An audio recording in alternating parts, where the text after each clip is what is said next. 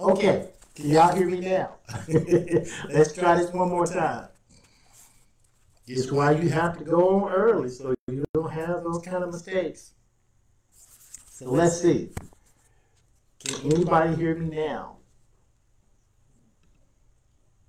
I give you a moment to get caught up. They say they can't hear, they can't hear, no sound. You're right. Yeah, I think somebody says, there we go. All right. So let's do this like we're going to start all over again. all right. Good morning, good morning, good morning, and welcome to Fellowship of Champions Church International. We are so excited to have you join us this morning for e-church. Today is Pentecost Sunday, and we believe that something supernatural is going to happen because it always does when we get in the presence of God. I was saying before, uh, you guys couldn't hear me, but I was saying that I really hope you had a chance to join Pastor Chris this morning uh, for worship because uh, she did such an awesome job. But one of the things that she did is that she sung one of the one of the songs I just absolutely love when she sings it.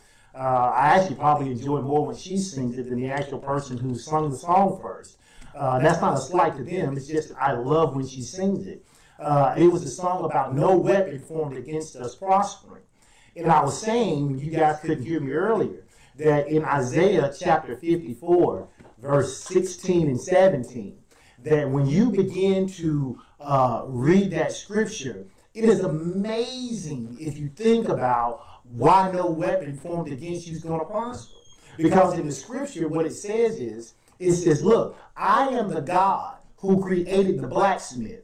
He says, not only did I create the blacksmith, but I gave him the breath to blow into the coals so that the coals can get hot so that he can then put the metal into the fire and forge the weapon.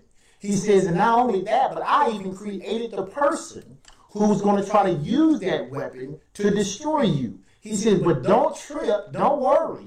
He says, no weapon formed against you is going to prosper. Why? Because I am the person who created the blacksmith. I created the blacksmith. I gave him the breath. He said, not only did I give him the breath, he said, but I, I gave him the idea about the weapon. I allowed him to create the weapon. He said, but none of that is going to come against you. Why? Because when you're in me, I am the creator of all of that, and I control all of that. And if you read verse 17, he goes on to say, he says that not only will the weapon not harm you, he said, even their words, when they rise up to condemn you, he says, I'm going to allow you the strength and power in me to condemn them. And then he says, and this is the heritage that you have in me. And so whenever I hear Chris singing that song, I just get so excited because it reminds me that no matter what we're seeing in this world right now, no matter how crazy it is. And I know you're aware of all the protests that are going on all over this country.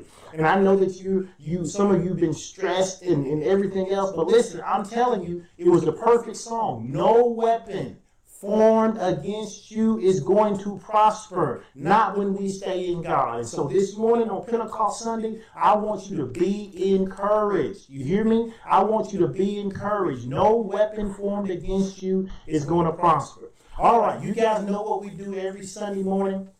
Pastor Sean is just about ready to come in and get started. She's going to be talking about the honor of obedience.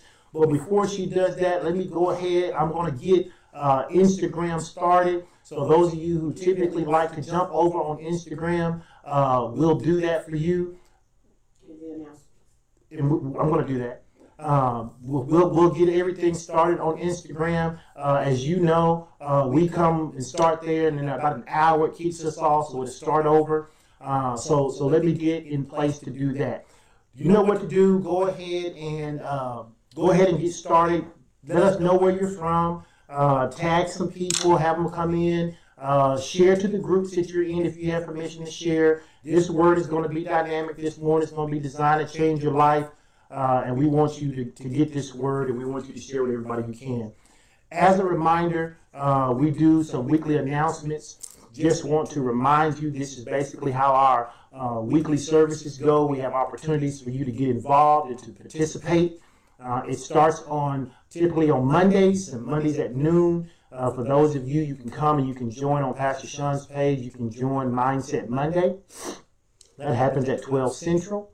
Uh, and then on Tuesday nights, you can join us for corporate prayer. Corporate prayer begins at 8 o'clock, 8 o'clock p.m. Central Standard Time. Uh, one of our uh, one of the people on our prayer team will be leading that prayer. Uh, you can join in if you have prayer petitions. You can send those in in advance. You can message us uh, via the Facebook page or our web page and let us know that you have some specific prayer. We'll be praying for that as well. Then on Wednesday nights uh, at 8:30 p.m. Wednesday nights at 8:30 p.m. Central Standard Time, we have Bible study, Refresh Bible study with Pastor Raphael Marlowe. Uh, he's been doing some dynamic teaching, uh, and so I encourage you to come and to join us. Uh, it's about an hour. He's really good about sticking with about an hour, so uh, don't be late. Join him. Uh, he'll get you out right on time. But I'm telling you, that hour in the Word will, will rejuvenate you and change your life. Then, of course, on Sunday mornings, we have Pastor Kristen Valley. Uh, she comes on via her uh, personal page called Kristen Valley Worship. Uh, that's her worship page, and uh, I'm telling you, it just sets the mood for me. You know, I'm, I'm, I'm, I'm missing everybody, but when, when I get into to worship, it feels like we're all there together. And then, of course, right here uh, on this show at 10 a.m. Central Standard Time, we have either me or Pastor Sean or, or both of us or who knows, maybe somebody else at some point uh, coming and sharing the Word of God with you. And so those are our weekly announcements. We'll uh, partake of those. We encourage you, those of you that are here uh, locally, stay connected. Those of you that are virtual partners, uh, we ask you to, to do the same thing. Uh, by the way, if you want to be a virtual partner, simply let us know. Just let us know you want to be a virtual partner. All you have to do is go to www uh, focchurch.com forward slash, I think it's hashtag connection. Uh, somebody may can put that in the group or I'll do it later. If you want to be a virtual partner, you can join us and you can be a virtual partner. All right, I think that's all of our announcements for this morning. So what I'm going to do is I'm going to go ahead. I'm going to, uh, excuse me for just a moment, I'm going to get Instagram started and then Pastor Sean's going to come. So that way, all the people on Facebook and Instagram uh, get to see her at the same time. Uh, and then I don't maybe I'll be back at the end, maybe I won't. If not, I love you guys. Have a great day. Uh, but I'm going to go and get set up so I can help with production. Okay? All right? Let me get that started. Let's see. All right. I'm out of the way. Hey, hey, hey, good morning. Good morning. Good morning. It's Pentecost Sunday. Somebody come on and give the Lord some praise. Hallelujah. Glory to God. He is worthy to be praised. We got our Instagram family. We are a little late joining over there, but if you want to jump on Instagram, we're there. Big shout out to Pastor Elwin who runs production and does the introduction in the mornings. Look, we're super excited about who God is. We're super excited that today is Pentecost Sunday. And um, we just expect God to do some big things. And so um, I don't want to belabor the point. You know, you know what I want you to do. I want you to tell me where you're watching from. Um, I want to get into the message today. And so, you know, um, yesterday Clarissa sent me a, a thing and said, "Do you know what the title of the message is?" And I kind of play. I was kind of like, "Nope, I don't have a clue. I don't know." And then I thought, oh, I'm just going to continue on what it is that I have been talking about because a couple of weeks ago I talked about how important it was for us to understand how the enemy um, uses the pride of life, the lust of flesh, of the lust of the flesh, and the lust of the eye to get us to sin, which is to miss the mark. And so, um, you know, I thought that we were, it was important to talk about honor um, and um, the honor of obedience. And she created a flyer and you know and then the day progressed. And anybody who really knows me knows they're not really shocked by that because one of my hearts is always not is to go beyond teaching a good message. The word is alive the word is relevant so i mean it's always going to work. But what i always want to know is what is god saying in the moment in the now and all of that right so the thing i want you to do is that um, the, the, administration team, don't worry, all your scriptures work, but I am going to change the title a little bit because Pastor Elwin began to talk to me about how it was Pentecost. and um and this is still going to tie into obedience and honor but the title of it is going to be a little different um because i think in relation to things that people have asked pastor strickland and i over um the last 24 hours the way that people have asked us to help them find solutions and stuff um, I just really tried to hear God about what the title, what the how this this language, which direction we should go in. So I'm gonna tell you that um, today the title is a little different. I don't know if they can change it on the thing, but if you, I mean, it's not gonna matter what the title is, right? But the, the title of the message today is the gospel is both protest of and liberation from oppression. So the gospel is both a protest and it's liberation. I think that that's a very relevant topic considering the landscape that we're in right now, considering the number of people that we see who are impacted by racism, the people who are frustrated, aggravated, tired, traumatized, stressed out. And I believe that it is very important for us to know that God cares about oppression. So can you turn and tell your neighbor, God cares about oppression? I think that's very important for us to understand that God cares about oppression.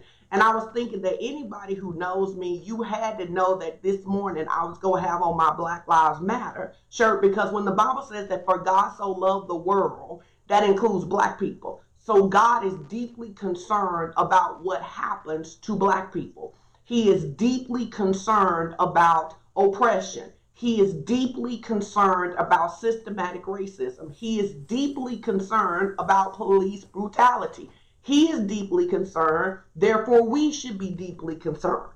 So I'm going to pray and then I'm going to tie this in to Pentecost Sunday and what the Lord has been speaking to us and, and, and help you understand how this is still the year of great harvest. Um, and I'm so thankful that Pastor Elwin gave us that word of alignment, agreement, and advancement. And so and and it's the year of great harvest. But how many of you just believe that some of that harvest needs to be a breakthrough it needs to be a breakthrough in some of the things that systematically continue to oppress black people and so if you are a christian and you are not concerned by the oppression of black people our christianity is not the same I said what I said and I'll say it again. If you are black, if you are a Christian, if you proclaim to love the Lord Jesus Christ and you are not deeply concerned about the oppression of black people, our Christianity is not the same. All right. So, everybody take a deep breath. You know, I've been talking to you about how important it is for you to take a deep breath. Let me tell you what else I think you ought to do all of the people who are like white people who said, I want to know what to do. You ought to tag them in this video. They can come, they can sit. Black people who've been struggling with anger and trauma, tag them. We can come and we can know what to do because the scripture has spoken to us about how to respond this. Now, before I pray, let me say this. Some of you are already getting nervous because you have been brainwashed into believing that this gospel of Jesus Christ is this passive, let people mistreat you, abuse you, and it's going to be better by and by. When in actuality, that was not the message of, God, of Jesus Christ. I'm going to show you that in scripture. I am going to show you that God cares about your oppression and God has strategies for you to overcome your oppression but your strat his strategies may not be your strategies because the bible says his thoughts are not our thoughts neither are his ways our ways. But how many of you know that his ways lead to victory? Amen. So i'm gonna pray. Most gracious heavenly father lord we thank you that today is pentecost sunday. We thank you that this is the sunday when we stop and we remember that the holy spirit invaded the earth to indwell all born again believers. We thank you that when the Holy Spirit came, he came with language and with power. So we thank you that we have not just been called to speak in tongues, but to speak speak language that produces and releases power. Father, you said that anytime we can see here and understand that we will be converted and we would be healed. So we declare that today is our day of healing. It is our day of conversion. Father God, for those of us who consider ourselves to be radical, bring us into conformity so that we are radical like Jesus. For those of us who consider ourselves to be passive, give us Holy Ghost boldness to have the courage to stand up and do the things that you would have us to do. We come against the spirit of racism because the spirit of racism is a demonic, satanic spirit from the pit. So not only do we deal with the systems that exist in the earth realm, but we come against it at the root in the spirit place and we apply the word of God to it and we command that it fall in the name of Jesus, that it bow down, for there is a name that is above every other name, and at that name every knee shall bow. So we command racism to bow to Jesus as we take our place in partnership with God and do the works you have called us to do. In Jesus' name, amen. Listen, you already know I'm already fired up, but let's just try to walk through these notes that I have. Today is Pentecost Sunday, and it is the day that we celebrate the Holy Spirit's invasion into the earth realm. Invasion is a war term. It was the release of heaven on the earth. God gave us a supernatural advantage to be able to deal with the works of the devil on the earth. So we thank God for this day because this day is not just the day to speak, to say, oh, we can speak in tongues. The Bible says that the Holy Ghost came, and when the Holy Ghost comes, there is power. Somebody shout power. There is power. That is that must be power to be able to overcome life's challenges. And how many of you know that racism is like one of life's challenges, right? So, what I want to do today is to show you, based on scripture, not based on my opinion, based on scripture, that the gospel of Jesus Christ is both the language of protest and the liberation from oppression. I'm going to say that again. That the gospel of Jesus Christ is both the language of protest and the liberation from oppression, including racism. One more time the gospel of Jesus Christ is both the language of protest and the liberation from oppression, including racism. My heart is to show you that God deeply cares about racial oppression and that He expects every believer to care as well. Every single believer. I will use scripture to show you that Jesus was not just our Messiah, but an activist who worked intentionally to dismantle oppression and bring people into liberty, and that he used the same power of the Holy Spirit that we have access to today. I will show you using scripture that Jesus did not just liberate you for you to go to heaven in the sweet by and by, but with the expectation that you would partnership, partner with him in the work of activism and liberate people through the power of the Holy Ghost. I will use scripture to show you that God's strategy for liberation is not passive or quiet, but it is always done in love. Amen. That's what we're going to talk about today. That's what we're going to talk about today. Now, understand that in order to walk through this these scriptures and come into alignment, Pastor Elwin keeps talking about alignment.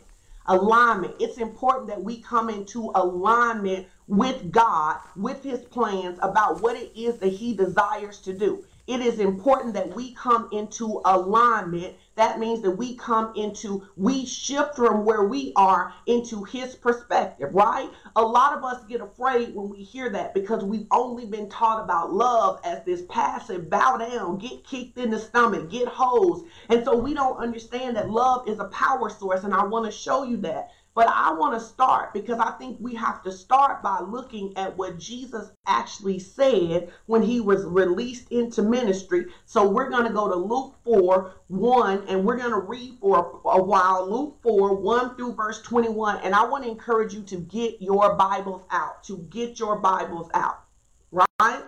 Let's start with Luke 1 verse 1 through 21. It says, and Jesus being full of the Holy Ghost, somebody say Holy Ghost, returned from Jordan and he was led by the Spirit into the wilderness. Being 40 days tempted of the devil, And in those days he did eat nothing, and when they were ended, he afterward hungered. And the devil said unto him, If thou be the Son of God, command this stone be made bread.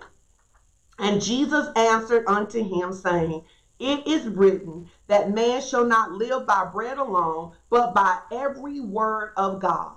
And the devil, taking him into a high mountain, showed unto him all the kingdoms of the world in a moment of time. And the devil said unto him, All this power I will give thee, and the glory of them, for that is delivered unto me, and to whomsoever I will give it. If thou wilt therefore worship me, all shall be thine. And Jesus answered him and said, Get behind thee, Satan. Get behind me, Satan, for it is written, Thou shalt worship the Lord thy God, and him only shalt thou serve. And he brought him into Jerusalem and set him on a pinnacle of the temple and said, If thou be the Son of God, cast thyself down from hence, for it is written, He shall give his angels charge over thee to keep thee, and in thy hands they shall bear thee up, lest at any time thou dash thy foot against the stone. And Jesus answered him and said, Thou shalt not tempt the Lord thy God. And when the devil had ended all temptation, he departed from, from him for a season. And Jesus returned to the in the power of the Spirit into Galilee, and there went out fame of him through all region of and about. And he taught in their synagogues, being glorified of all. And he came to Nazareth, where he had been brought up as his custom was, he went into the synagogue on the Sabbath and stood up for to read. And there was delivered unto him the book of the prophet Isaiah. And when he had opened the book, he found the place where it is written, The Spirit of the Lord is upon me, because he has anointed me to preach the gospel to the poor. He has sent me to heal the brokenhearted he to preach deliverance to the captives and recovering of the sight to the blind, to set at liberty them that are bruised, to preach the acceptable year of the Lord. And he closed the book and he gave it again to the minister and he sat down. And all of the eyes of the synagogue were on fastened upon him. And he began to say, This day, this scripture is fulfilled in your ears. Now understand what's happening. We're getting a look into the life of Jesus. This is the onset of his ministry. And the first thing we discover is that he was full of the Holy Spirit and he was led by the Spirit. So God's desire for you is for you to be full of the Spirit and to be led by the Spirit. Yes, we have problems. Yes, we have issues. Yes, we have situations that need to be addressed. But in order to get any real victory in a situation, as a born again believer, we must be full of the Holy Spirit and led by the Spirit. Then we must understand that the enemy is going to tempt us. I talked to you guys a couple of weeks ago and said to you that the enemy, when he tempts us to sin, which is to miss the mark, he does it through the lust of the flesh, the lust of the eye, and the pride of life. Basically, what he does, remember I told you this, he works to get you to come out of your identity, to believe a lie about who you are. He works to get you to doubt the love of God. He works to get you to doubt the goodness of God. He works to get you to doubt the faithfulness of God. So basically, every plot and plan and the strategy of the enemy is to dismantle what God has said about you and make you doubt what God has declared about himself. So Jesus says, here is how you overcome the work of the enemy. You have to be led by the Spirit, full of the Spirit, and know the Word of God. You have to be led by the Spirit, full of the Spirit, and know the Word of God. Right? He models for us how to overtake this missing of the mark.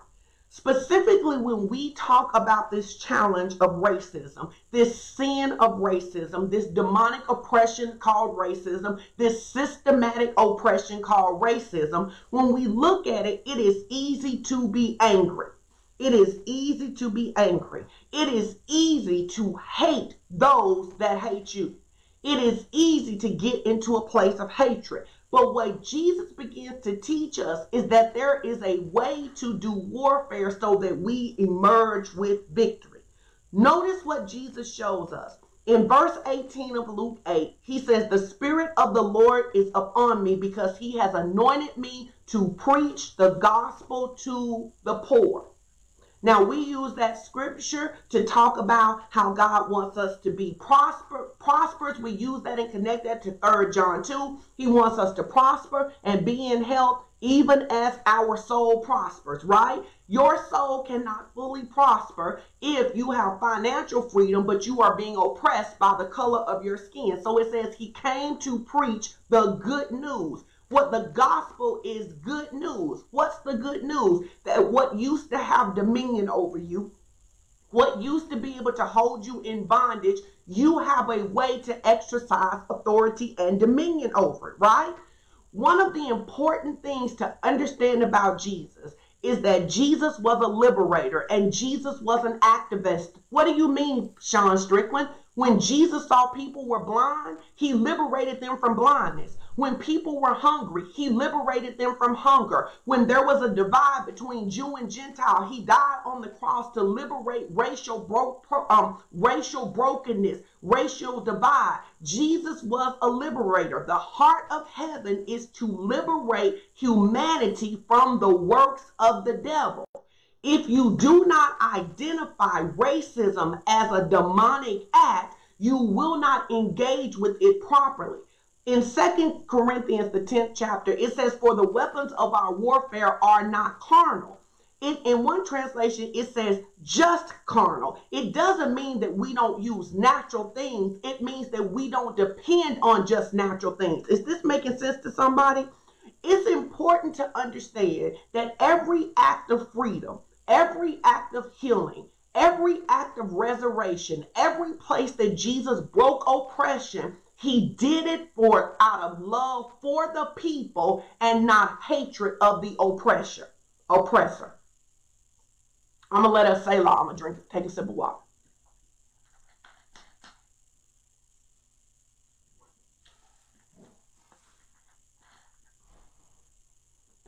Every act that Jesus did, he did it as love, an act of love towards the people oppressed, not an act of hatred toward the oppressor.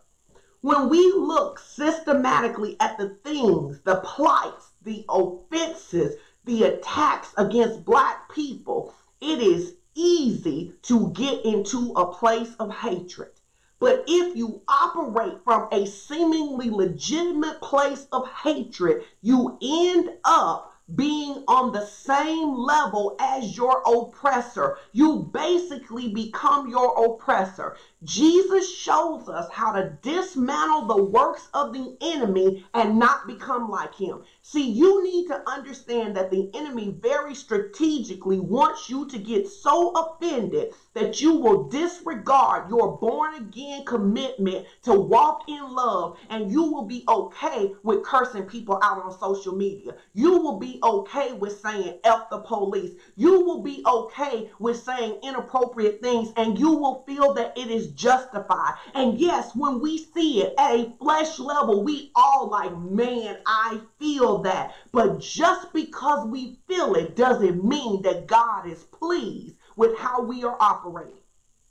So if in Second Corinthians it tells us it tells us that we are to cast down strongholds. One of the strongholds that we have to cast down is that the only way to overthrow this system is to be as hateful and as full of hate as the people who operate in the system. He says, no, in fact, let's go to Matthew, the 22nd chapter, and the 37th through the 40th verses.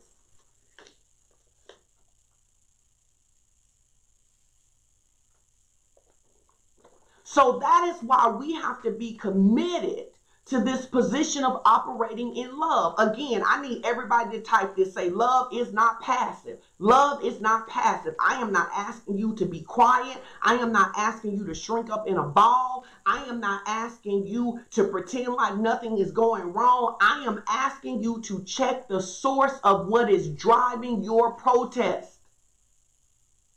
I am asking you to check what's driving you.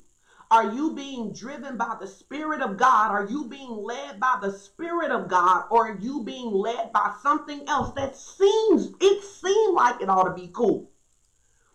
In Matthew 27 through 37 through 40, it says, Hearing that Jesus had silenced, silenced the Sadducees, the Pharisees got together, and at one of them, an expert in the law, tested him with the question, saying, Teacher, what is the greatest commandment in the law?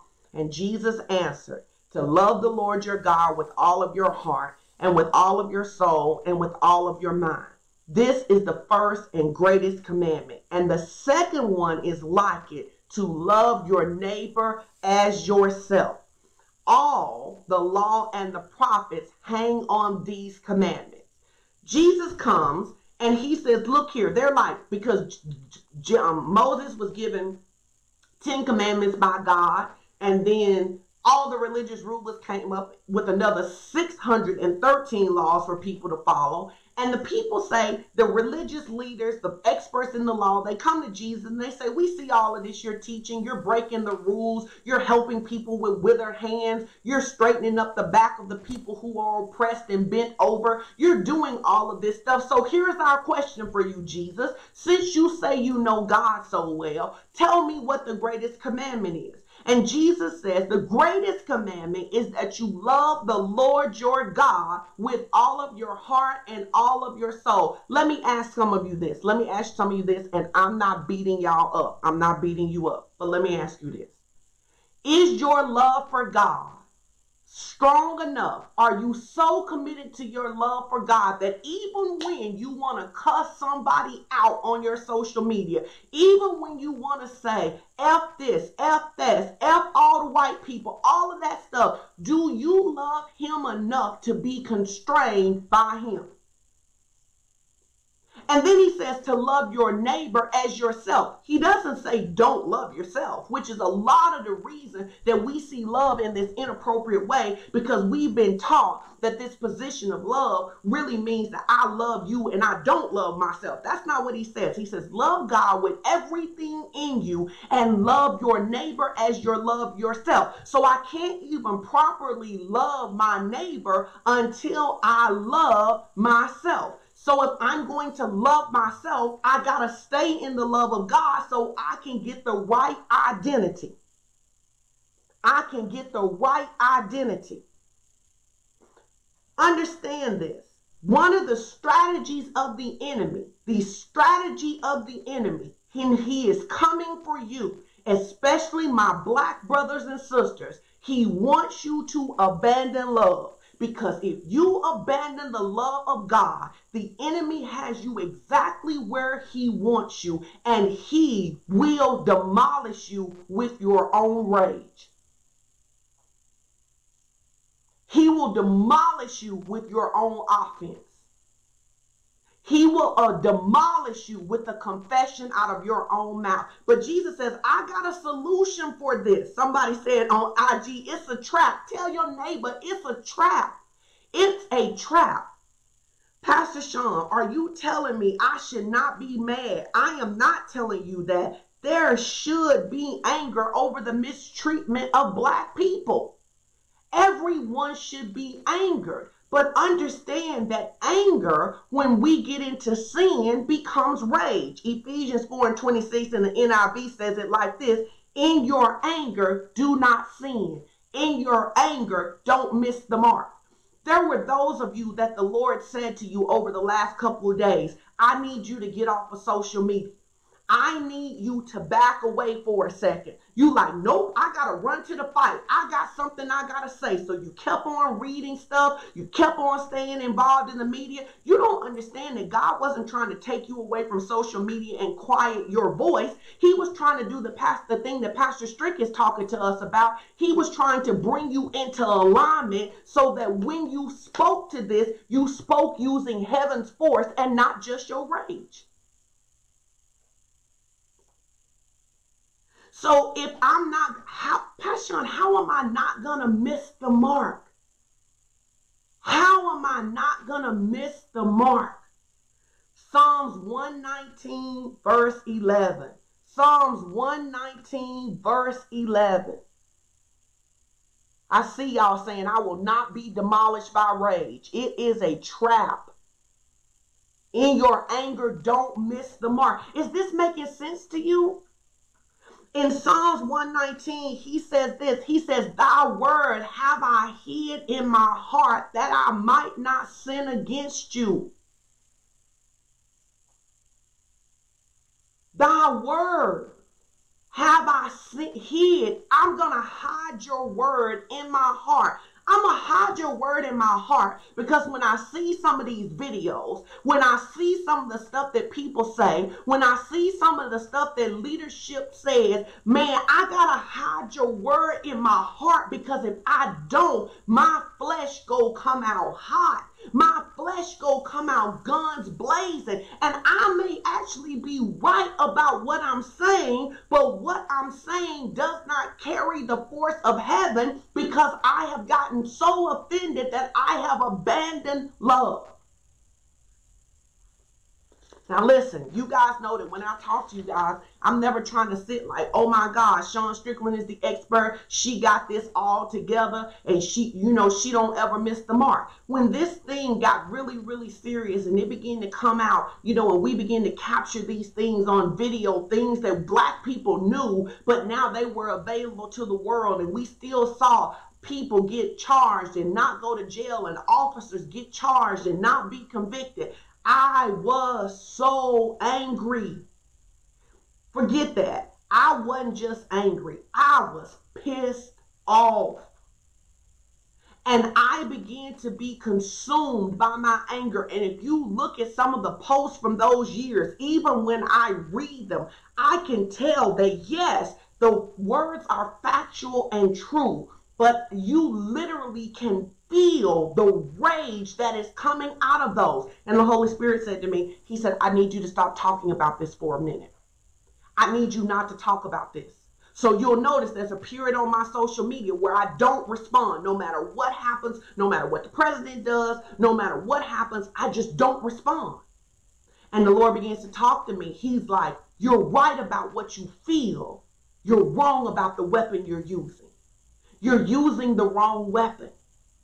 And I begin to understand that when we're hearing language like, I'm so tired, I'm so sick of this, it's because we're being fueled by our rage and not by the love of God. Why? Because the Bible tells us that the God is love. So God don't get tired.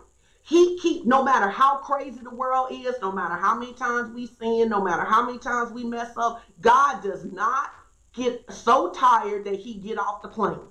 You see what I'm saying? So, what we know, even from a physical standpoint, your adrenaline can kick in. I remember when I had the accident and my adrenaline kicked in, and the adrenaline, like, got helped me, help them get me out of the car when I was trapped and all of that stuff. And for another 10 minutes after I got out the car and made the phone calls and all of that stuff. And then when the adrenaline left, I was exhausted. There is an adrenaline with rage that is a false strength and he began to say, Now I got to teach you how to do this my way. And I'm telling you that as a believer, it ought to be important to you. This is the part about honor and obedience. This is the part about honor and obedience that I love him enough that not only do I want to stand up for what's right, but I'm going to do it his way. I'm going to do it his way. Now let's look at this because I told you you need to be filled with the Spirit and you need to be led by the Spirit and you need to have the Word. So I just showed you Psalms 119. It says, I got to hide the Word in my heart. This is some practical advice, guys. When the world is crazy like this, you cannot afford to put down the Word.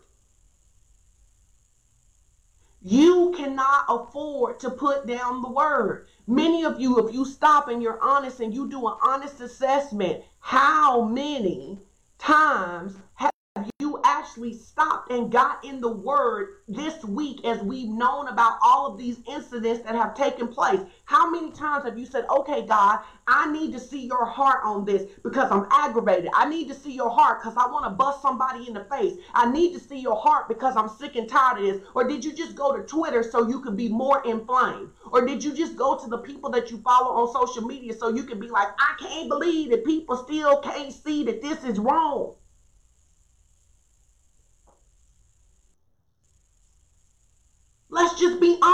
Because if we tell the truth, then God can help us. God, you know what? As I see this stuff, I got to go back to you so you can keep me. Pastor Elwin told us alignment, agreement, and advancement. It is so easy with everything we see to just get out of alignment just a little bit. And before you know it, alignment that's a little bit is way out.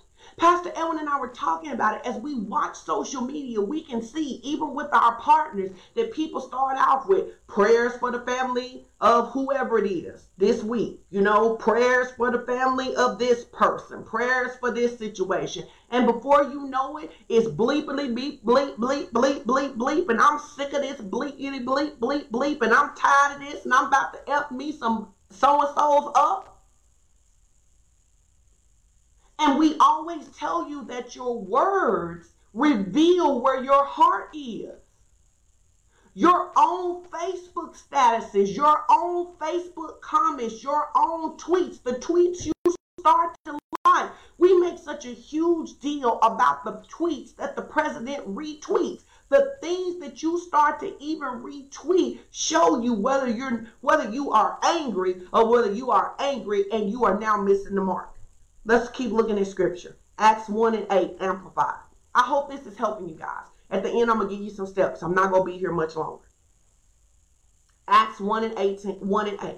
It says, But you shall receive power and ability when the Holy Spirit comes on you, and you shall be my witnesses to tell people about me, both in Jerusalem, in Judea, and Samaria, even in the ends of the earth. God, guys, guys, don't let what is happening in the earth make you lose your witness. He says, you shall receive power and ability when the Holy Spirit comes on you. That means that you have a power and ability to still speak the words of heaven when you are dealing with something like racism. He says, and you will be my witnesses. That's one of the reasons that Pastor Elwin and I talk about when we're talking about, you know, whether you should be cussing on social media, whether you should be doing certain things on social media. That's not about whether you're saved, that's about how it impacts your witness. You might understand, you know, if I get off of here and I get on Facebook and I go, you know what? I'm so sick of white people. I want to kill everybody. Now, you may go, we understand, but if that begins to be, and I don't come back and go, I'm sorry, take the take the post down, nothing like that, then you understand that I begin to lose my witness, my credibility to speak as an oracle of God to represent him in the earth because now I am justifying. Yes, I'm upset, but I'm now saying because I'm upset, freak the Bible. Now, Because I'm upset, freak God. Because I'm upset, forget the fact that I'm called to be a witness. I'm upset. So when I'm upset, I get to say what I want to say and do what I want to do. And that's not the life he's called us to. Now let's look at John 6 and 13.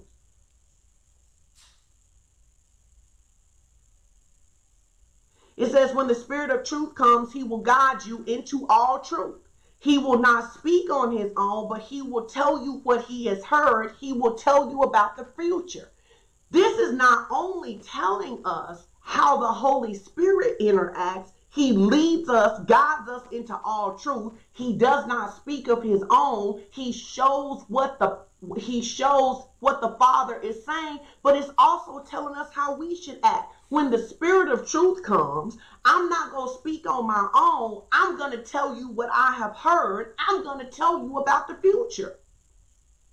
And Pastor Elwin and I were talking about this yesterday or the last couple of days when we were walking, all of this stuff, and I was just talking about how important it is for you to set a heart to become honorable toward God, that you set a heart to, to commit to walking in love, that you set a heart to do that because our pastor has told us this is the season of great harvest. And he told us how we were going to get there.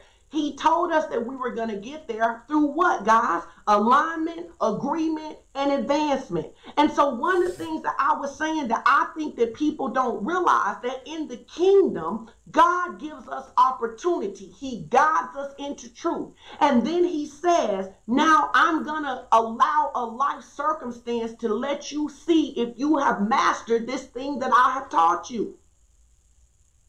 So now, when you have an opportunity to get mad, I want to see are you going to let the Holy Spirit guide you? Are you going to cast off restraint because you're mad? Now, globally, guys, this doesn't just speak to racism. This is the reason families don't get along. This is the reason husbands and wives can't fix their issues. Because when you get mad, you cast off all restraint and you say whatever it is you want to say. And we've all been in that situation. There have been things I've said to Pastor Elwin. I'm about to put some this on Facebook. He go, no, no, no, no, no. That totally goes against your brand. You can't say that. Don't say that. Why? It goes against the other things you said about God. It may feel right, it may feel good, but it goes against everything else you said about God. He says, so the spirit of truth is going to come and he's going to guide you. Type this, say, let him guide you. Let him guide you. Let him guide you. When he's telling you to pause, when he's telling you to get in your Bible, when he's telling you to watch a certain video, when he's telling you to unfollow certain people, he is guiding you. And one of the things that I think is so important to understand, I'm going to keep going after this, is that a lot of people are believing for promotion, but you are not submitted and honorable. So let me give you an example. You're saying, God put in my heart to run a company. He wants to give me a multi million dollar company. Amen. Praise God. He wants me to be a, an employer. He wants me to create a righteous environment and employ all these people. Amen. Praise the Lord. But you can't be faithful over what you post on social media. Pastor Cynthia said the other night if you want to know if you've been in the presence of God, look at your fruit. Look at your fruit. So many people are trying now. There is a principle of seed time and harvest, and you're like, oh well, I'm I'm sowing for this promotion and I'm sowing for this advancement, and I got seed in the ground, I got financial seed in the ground. Here's my question: Do you have obedient seed in the ground? How have you crucified your flesh? Because let me ask you this. How is God to be able to trust you to run a multi million dollar organization when He can't trust you to hush on Facebook? If your Facebook can't be submitted to him, if your Twitter can't be submitted to him, if your Instagram can't be submitted to him, how are you going to submit a corporation to him? Pastor Elwin said something so good the other day. Is this making sense to y'all? Is this making sense to y'all? Pastor Elwin said the other day, he said people are trying to harvest getting God to do what they want, but they haven't sown doing what God said. So you like, God, I'm believing for a car. God, I'm believing for a house. God, you know what? Make my name great. If he make your name great, can you can he even trust you? If he made your name great today, if you had all of those followers that you say that you want, I'm called to make an impact, blessed to be a blessing all over the world. If he right now, if today you had those million followers, those 500,000 followers, could God trust that your platform, your media platform would represent him? Or do you just say what you want to say? You just say what you want to say. Do you have obedience seed in the ground? Uh, years ago, this is funny. I hope she ain't listening. But years ago, our family went out to dinner, and Brian um, is our godson. And at the time, I don't know, Canaan was six or seven years old, and Canaan was breaking the rules. And she asked Brian if he could give her whatever the drink was. Could she? Could he pour her some of the drink? And he said, "No, but I can pour you a big cup of obedience. Some of you need to pour a big cup of obedience." All right, let's keep going with the next scripture. Now, Acts 10 and 38. Acts 10 and 38.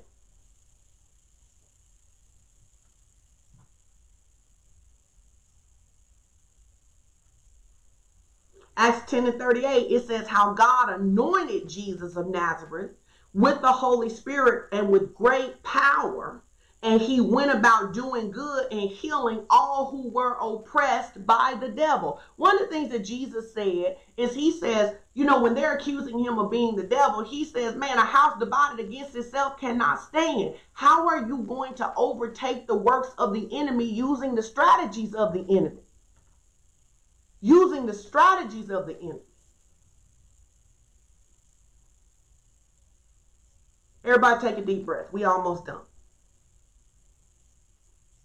So we have to be committed to be aligned with God. Is it hard sometimes? Yes. To not get enraged? Yes. But I will go to the rock that is higher than I. Okay, God, I'm tapped out. What would you like me to do to refuel? And in truth, when we get in that enraged state, what do we begin to do? We begin to meditate on what is going wrong instead of what God is saying. This isn't just racism, this is everything in our life. You get mad at your husband, you begin to meditate on everything that he's doing wrong, nothing that he's done right. You get you get mad at your kids, you meditate on everything that they're doing wrong, nothing that they're doing right. So when we get in this enraged state and we begin to loop, just replaying, watching the videos, we intentionally stay connected to the people who we know don't believe that racism is a sin and should be dealt with. We we stay connected to the people who are going going to say that everything isn't about race and that if the if black people would just comply, they would be okay. We stay connected to them, stay in a state of rage, and then like, God, I'm so tired, I can't hear. No wonder. No wonder. Now let's look at First John 4 and 13.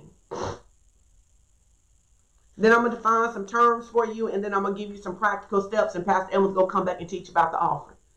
All right. Let's go to 1 John 4 and 13. Now, this is the word that nobody likes that we keep talking about. If you really are going to do this, do you know what you're going to have to get in your life? Your obedience has to begin to produce some discipline. Your obedience is going to have to produce some discipline. Most believers have a low level of discipline, especially when there is pressure on. Your obedience has to be so I have to make a decision that I love God so much that I am willing to be constrained by what the Holy Spirit is saying to me, even when my flesh is screaming to bust out some windows. I am going to do what God said because ultimately I want to stay in the plan of God and I want to operate from the freedom that God is calling me to operate to so that I'm liberating people and not going into bondage myself. First John 4. We're going to start with verse 13. I hope this is helping you guys. I hope this will help you take care of yourself, be in alignment with God. But understand this this God, in the early part of the year, one of the things that God said to me, He said, promotion in the kingdom comes from honor and obedience. And I believe that one of the mistakes that we have made in raising people up in the kingdom is that people don't learn submission. It's not submission if you wanted to do it. You understand? See, there's some things that God tells us to do. We want to do it. God say, hey, you know what? You about to get a job making three times what you make right now. Praise the Lord. Yes, God, I'm in it, right? I want you to apologize to your husband for the tone that you use. Now we get to really see whether we're submitted. When God is giving to us what we already wanted, there's no test of submission and obedience. The test of submission and obedience that He's looking for us to pass is when we want to go this way and He says go that way, and we say, nevertheless, not my will, but your will. Not my will, but your will. I'm willing to bow my knee. I'm willing to do it your way. Well, it looks like I'm going to lose if I do it God's way, but I trust you. But I trust you because I have all of these other times where you come through for me. You come through for me in every area. I know that you can help me in this if I'll let you. First John 4 13, it says, This is how we're going to read from 13 to 18, I believe. He says, This is how we know we live in him and he in us. He has given us his spirit. And we have seen and testify that the Father has sent his Son to be the Savior of the world. If anyone acknowledges that Jesus is the Son of God and God lives in them and they in him, and we know and rely on the love he has for us, God is love. Whoever lives in love lives in God, and God in them. This is how love is made complete among us so that we will have confidence in the day of judgment. In this world, we are like Jesus. There is no fear in love, but perfect love drives out fear because fear has to do with punishment, and the one who fears is not made perfect in love. Understand, this goes back to what I said. If you read the Gospels, you will find that the Bible says that Jesus would look out on them and be moved with compassion. So when we are responding to systematic racism, individual racism, what I believe what God is inviting us to do is not to be quiet. He is asking us to be moved with compassion instead of rage. Does that make sense? It's and, and understand that we can be moved with compassion and move with rage, and they look like the same action, but the intent is not the same because it didn't come from the same place. Well, let me give you an example. If I saw someone um, getting ready to beat up an old lady, and I take them and restrain them, right? I intervened, I interacted with the lady. Maybe I even got to beat them up to stop it. But I did it because I was moved with compassion for the little old lady, not enraged toward them. We have to allow when that rage comes up. I'm not talking about bearing it. I'm saying, God, I am mad. I am angry. I am aggravated. I am irritated. Now I need you to help me to shift that feeling to compassion toward helping the oppressed, even if the oppressed is me so that I'm not acting out of rage. It doesn't mean I won't take steps. It doesn't mean that I might not go to a protest. It doesn't mean that I might not end up in some type of physical confrontation. It means that I don't do it from the fact of being enraged. I do it from the fact of being moved by compassion. That takes discipline. That takes discipline. That takes being able to listen to the Holy Spirit. I saw some people the other day say, Hey, I didn't go to the protest because I didn't think I could constrain myself. Amen. Now you're being led by the Holy Spirit. Doesn't mean you don't care about the protest. It means that you know that you do not have discipline enough. You that you in that setting, you may not be submitted enough to the Holy Spirit to do what he tells you to do. Jesus was moved with compassion. When he heals the people, he doesn't heal them because of the Pharisees' bad teaching. He heals them because he hurt, he hates that they're in pain. So compassion, compassion, my heart to see my children live a better world, that's what compels me. My heart to see the work finished from the civil rights movement, that's what compels me. I'm going to be moved by my compassion, not my anger. Understand, I still can say some strong things from that place. I still can be critical of systems from that place. I still can say, but I'm what's driving me? Ask your neighbor what's driving you. So he says, this world. This is not crawl up in a ball. This is not come, Lord Jesus, take us. This is, Lord, help me be effective in this. How can I make the biggest difference? Right? Hebrews 13 and 6 it says, So we can confidently say, The Lord is my helper. I will not fear what man can do to me. And then Acts 4 and 29, because this is what love, this is what love and being filled with the Holy Spirit begins to do to us. It says, And now, Lord, look upon their threats and grant your servants to continue to speak your word with all boldness. It's really interesting because a lot of times people ask Pastor Elwin and I, why do we why are we willing to say some of the stuff that we're willing to say why are we willing to engage the way that we are willing to engage especially during a week like this man we get so many messages and emails we get people who are you know who are upset that they pastor not saying anything we get people who are upset because they don't know what to say they're afraid they're going to lose their jobs but here's what the bible says it says when you get the Holy Ghost, He's going to give you power. And part of that power is going to grant you boldness. It's going to grant you boldness. You know the girl who said, Who go check me, boo? Really, when the boldness of the Holy Spirit begins to rise up in you, you says, who go check me? The Holy Ghost. Right. You're not going to check me because I speak out against racism, but the Holy Spirit can check out how I speak out about racism.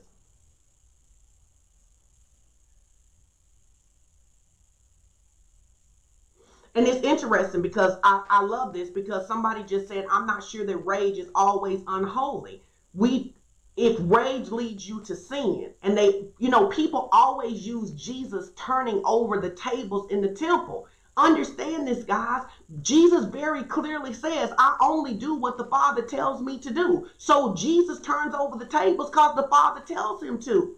So when is so is rage if, if you can't even hear god in your rage you don't even have to ask whether it's unholy or not because you can't agree. And rage and anger are not the same thing that is why it is important that we systematically walk out the word and not just be led by our emotional responses. People always use, well, you know, Jesus turned over the tables. Jesus also told us that he only did what he said, saw the Father do, and he only said what he saw the Father say. So, is that your life? So I think that this is really important. All right, now let's let's let me give you some definitions and some steps. And we're almost done. So let's bring ourselves on the same page by using some definitions when you look through these words. What does gospel mean? It means good news. So Jesus came to preach the good news. There is a there is good news for people who are oppressed. Jesus cares about your oppression and there is a way to overcome.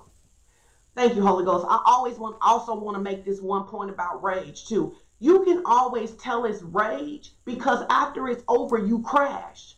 Pastor Elwin and I were talking yesterday about the number of people who get enraged and you can engage in this battle for three days and then you got a migraine for four days and now you can't eat and now you can't come back and ooh child you tired. That that's how you know you're not being led by the spirit even if your intentions are right. The spirit has some endurance. People ask I, how do you do this all day? One, we're not enraged. We're not getting our strength from our rage. All right, so gospel, good news.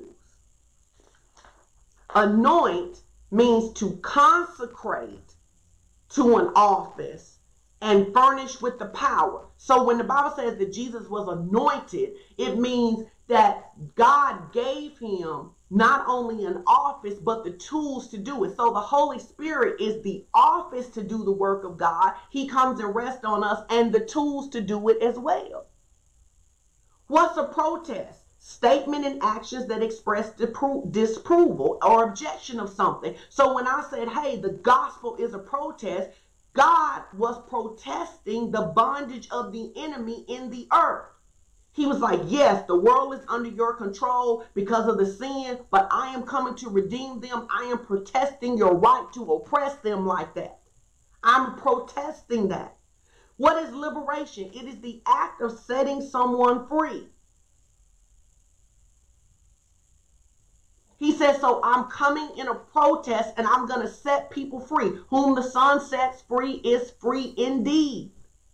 Oppression, to exercise harsh control over. So he says, anytime you look at a system and you see that that system is oppressive, it's exercising harsh control over somebody, you can already know that God is interested in, in dismantling that system.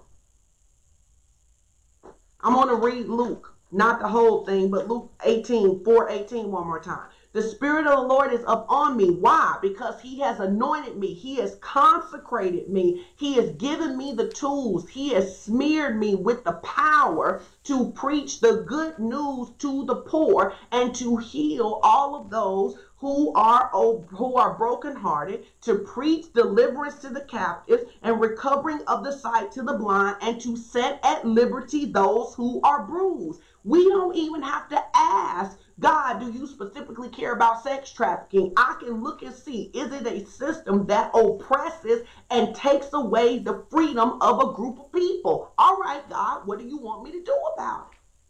All right, now I want to give you all these practical steps. Practical steps. Is this making sense? And I'm just going to give you this as just as a sound principle to guide yourself.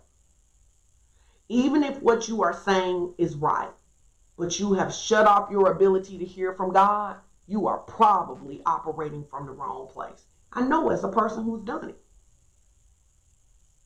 I, know, I as a person who's done it. So we had to learn. You know, it was probably a lot easier for Pastor Elwin than it was for me. He just typically is not a person who gets mad like that. But for me, I would get angry and I would just, ooh, I would, it would just be so much my mind would be racing with the stuff I wanted to say. And and I could always tell when I get to that place because I start having posts that the Lord is constantly having to say, don't post that, delete that, don't post that, delete that. He's saying to me that, Sean, you're out of alignment with me. So now what I've learned to do is I say, God, I want to address this particular issue. How do you want me to say it? Sometimes I may make a post that it took me two days to put together because he keep going back up, back up, not that, not that because I want to represent his heart. Now, I want to give y'all some practical steps. Number one, you need to pray and fast. Number one, you need to pray and fast. We are not going to dismantle systems if we don't pray and fast. And one of the challenges for a lot of our activists is that our activists, and I'm not talking about non-Christian activists because that's that's not my job to speak to how they do activism. But one of the big challenges for a lot of believers is they don't pray and fast. And because they don't pray and fast, they are passionate but ill equipped. Prayer and fasting. Why? Luke 18, it says men ought to pray and all and my ought to always pray and not faint. Let's look at Luke 18. I know I didn't put that in the notes, but let's look at Luke 18. Luke 18 in the message translation, I'm not going to do it today, but one of, I'm not going to read that version, but one of my favorite scriptures, it says, she, you pray. It says, um, pray. He says there was a judge who did not regard God or people, but this woman was so persistent in her prayer, her petition, in her protest that he said in the message translation, he says, let me give her what she want, lest she beat me black and blue. Here was a judge. He had no regard for God. That's what scripture says. He had no regard for people. That's what scripture says. But because this woman was so persistent, she was so willing willing, to be moved. She said, You are gonna give me my release. He said, Let me give it to her unless she beat me black and blue. How many you got some kids? They are so persistent about their request that you like, listen here, you just give it. I'm just gonna give it to them. Instagram's going off, that. Um, and so we're going to pray and fast. In Isaiah 58, it says, This is the fast I have chosen this is the fast that I have chosen. What? Just share the IG. Um, this is the fast I have chosen to break the bands of wickedness. How many of you can acknowledge that fasting is, I mean, that um that um racism, systematic racism is a wickedness that needs to be broken. But how many of us can say we fasted to get wisdom? We fasted. We've set the before the Lord. Lord, you said that fasting breaks the band of wickedness. If you look at that, those were people that were being eh, oppressed. He said fast to break the bands of wickedness. Number two, I got to choose to obey God. I got to choose to obey God. I have to understand that I'm going to see people. They're going to say things. They're going to do things. I'm going to get triggered. It's my responsibility to manage that. It's my responsibility to hear God and to obey God. It's my responsibility that when He tells me, and I don't think we realize how much the little things matter to God. I probably had five people who told me that the Lord told them that they needed to take a social media break. And those five people, I saw them every day on social media after they told me that. It seems like a light thing to be that undisciplined, but to be that undisciplined puts you at the at the vulnerability. It puts you in a vulnerable state to be oppressed by the enemy. It's like if God says to you, hey, only drink water for the next seven days. It seemed like a small thing, but it is our endurance, our discipline, our honor is built in our ability to obey God. So for those of you that God told you to get on social media fast, you might want to do that. And then what we do is when we don't practice obedience, we override what God said. And so we go, well, you know what? That was probably just me. Well, you wouldn't have told yourself to get off social media. You pick up your phone when you wake up. That's not what you would have told yourself. Obey God. Number three, build endurance. How do I build endurance? How do I build endurance? Consistently obeying God. I'm going to build my endurance consistently obeying God. Some of you need to say, God, I really want to address this on my social media page. What do you want me to say and how can I say it? What do you want me to say and how can I say it? Number four, see, we about to get practical. You thought everything was gonna be stupid, um, gonna be spiritual. We gotta register to vote, and then you actually gotta go vote. You have to register to vote and then you actually have to go vote. Not only are we going to pray, not only are we going to fast, not only are we going to obey God, not only are we going to build endurance, but we are actually going to go and vote. We're going to register and we're going to go vote. You are not too busy to vote. You are not, all the candidates ain't no good. Well, somebody got to be better than the other Register and go vote. In local elections, I don't know who the sheriff is in my town. Shame on you. You know what Beyonce last outfit was to a party. How do you know Beyonce outfit, but you don't know who your sheriff is? Number five, sow seeds of freedom. Sow seeds of freedom. What do I mean, sow seeds of freedom? Support bail relief and other organizations that fight for equality. You may not be called to go protest. You may be called to fund those who go protest. Malcolm um, Martin Luther King was arrested. I think it was uh, 29 times that he was arrested. Someone had to get him out of jail. He wasn't working a job. He was out there doing the protest. So support organizations that fight for equality. So give money. I don't have but $20. Great. That $20 with other people $20 get somebody out of jail for the misdemeanor of trespassing or loitering or whatever they get charged for. It gets them out of jail. You know, maybe you want to say i'm to make my i'm to match my starbucks budget with sewing into these organizations. The naacp justice defense fund. And then for those of you who say none of those organizations do anything maybe you're called to do something then but what's a bad thing to do is that you don't give to anything, you don't support anything, you don't join anything, and then you talk about everything that everybody else does. Oh, this don't work, and this don't work, and this don't work. Well, then you just want to be the problem to every solution as opposed to trying to be a solution to a problem. Amen. Number seven, get comfortable being uncomfortable. I posted last night the, that the Montgomery bus uh, the, the Montgomery bus boycott lasted 382 days. For 382 days, 40,000 black people refused to get on the bus because they would not integrate the bus.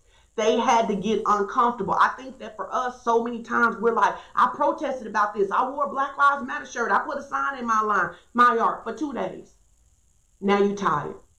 That goes back to what? Four, three, build some endurance. And number seven, you got to take good care of yourself. That's why we do a lot of work on breathing, casting your care, moving your body. To say to you guys today, if anybody has questions, people have asked us so many times what are Pastor Edward just told me keep going.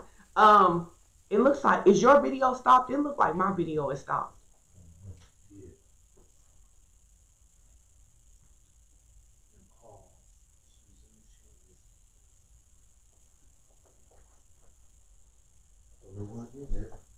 All right, Instagram, y'all are still there. Listen, um, we, we're paused over here on Facebook. I, I heard that y'all might want to tell them, tell them we're coming back. You need to stop Mevo and start it again. Oh, it look no, it looks like it came back. Okay, are we back on Facebook? Mm-hmm. Okay, it looks like we're back. They say it's back. We got people who watch both both places, so they help. All right, so you know, the last thing I'll say, because Pastor Elwin told me to keep talking. He told me to. The last thing that I'll say to you is this: we may not all fight this the same way, but we need to be honorable to each other. I, I don't. I used to be aggravated because pastors didn't speak out the way I spoke out. But what if that ain't the way what God told him to do? It's not my job to sit in the seat and judge whether they're scared to judge whatever they is. It's my job to do what I'm actually called to do. And so, what I would say to you is that if you find yourself always being frustrated because you're at places, churches, organizations that don't support your interests, the question is are you just a person who likes being a problem for every solution? Why would you? Here's a good example. Years ago, our church doesn't have Sunday school. One of the reasons that our church doesn't have Sunday school is because we're such a teaching ministry. You know, we're always, I mean, how many scriptures did y'all get today? We're a teaching ministry. A lot of our work is done in the concept of teaching because Elwin is a teacher, right? This lady comes to church and she's aggravated that we don't have Sunday school. So for a while, she goes to Sunday school at another church and then comes to our church. But every week, she wants to talk about why we don't have Sunday school. Well, we've already decided that we don't believe that Sunday school, that not that Sunday school doesn't have value, but God, that's not what God told us to do in order to do it, right? So now, even though she has a good idea, she's actually an enemy to the vision of God at Fellowship of Champions because she is now trying to decide how we should do what God told us to do. Do you see what I'm saying? So if you find yourself always being mad at your pastor, at somebody else because they're not doing what you think they should be doing, then either you need to be doing something or you need to find a place. Because many times we want other people to do the work so we don't have to get in the fight. So that's what I'm going to tell you. So we want to be honorable. We want to be honorable. Everybody doesn't have, we don't always have to, we don't always have to divide. And that, and if we stay in love, we don't have to divide that way. Hey, that may be your contribution. You may work from the inside. I may work from the outside. I may say things. Even Pastor Elwin and I, if you look at the language that we use, we don't always use the same language to address the same issue. But it doesn't mean that we aren't both making progress. And so some of you really need to work on that because you don't walk in love. You're so easily offended all the time. Every time someone doesn't do it the way you think they should do it. Um, who did that just help? So what, what I want to do is we want to take authority over the spirit of offense. So if you know you have struggled with offense, this offense against white people, offense against white people who are silent, offense against black people who don't respond the way you think they should, offense against corporations, offense against the president. You need to release that offense because the Bible says that offense leads to strife, and where there is strife, there is every evil work. You cannot be honorable when you are in offense. Think about it. If you get offended with your husband, with your wife, with your kids, you cast off restraints. You say whatever you want to say and move how you want to move. That's not how God is calling us to be. I want to, okay, so Pastor Elwin said this, he just wants me to do the offering. I want to challenge you to give this morning. I know we good ground. Fellowship of Champions is good ground. Um, during this, um, during this, um, particular COVID, this shelter in place, this quarantine, we have um, continued to raise money for our scholarship fund. We have been able to keep all of our people on payroll. We um, have taken care of people who needed their rent paid and other things. We know that we are good ground. And what I would challenge you to do is that if you are a blessing, I mean, if this is ministry is a blessing to you, if something helped you today, even if you don't have the five dollars, you ought to sow that five dollars to be like, man, listen, I want to support the work that they are doing, right? I want to support the work that they are doing. They're going to show the different ways that you can give. One of my favorite ways is text to give. You just text the word give to the number 833-969-0897. Again, you can text the word give to 833-969-0897. And I also want to say this, guys. Please, to whoever this is to, take this and hear this. Stop expecting your pastors to be men strict. You're, stop expecting your pastors to be men strict. It's unfair to them and it's unfair to us. If we're your pastors, come on and connect and let this be your church. If this is just a place where you get supplementally fed, then get supplementally fed. But when these issues come up, stop pitting us against your pastors because it doesn't help build unity when people are like, oh, ain't nobody speaking up but Sean and Elwin. First of all, I'm sure there's somebody else speaking up. But two, nobody likes to be compared to anybody else. I love this. People are saying they released the offense. They released the offense. Um, somebody said, Serena said she loved text to give.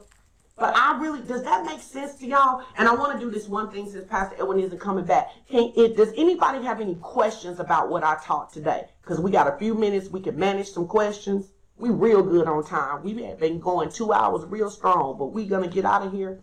So, um, so please stop trying to hold your pastors to our assignment.